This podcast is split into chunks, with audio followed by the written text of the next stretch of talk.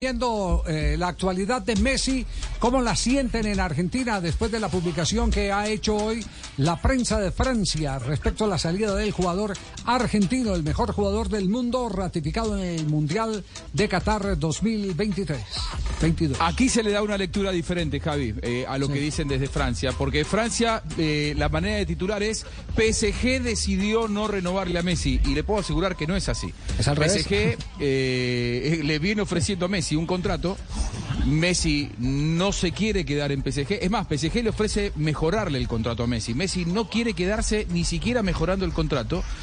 ¿Qué pasó el fin de semana? Que mientras Messi estaba eh, supuestamente interesado en volver a Barcelona, irrumpió la noticia de que Barcelona está cada vez más complicado para contratarlo. ¿Qué hizo Messi?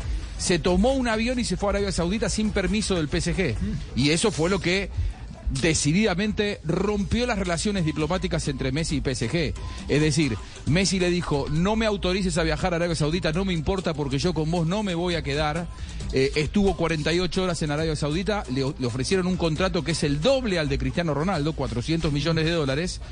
Eh, Messi, eh, mientras existía la posibilidad de ir a Barcelona, lo de Arabia Saudita lo dejaba de lado. Cuando lo de Barcelona se complicó, eh, decidió ir a escuchar a los árabes, estuvo todo el fin de semana allá, están muy enojados, yo diría con lógica en Francia, lo que pasa es que a Messi ya no le importa la relación con el PSG, ha roto relaciones con el club, el club lo multa con 15 días de quitarle el sueldo, no puede entrenarse por 15 días y no puede jugar los próximos dos partidos, es decir, esto es certificado de relación definitivamente rota. ¿A dónde va a ir Messi?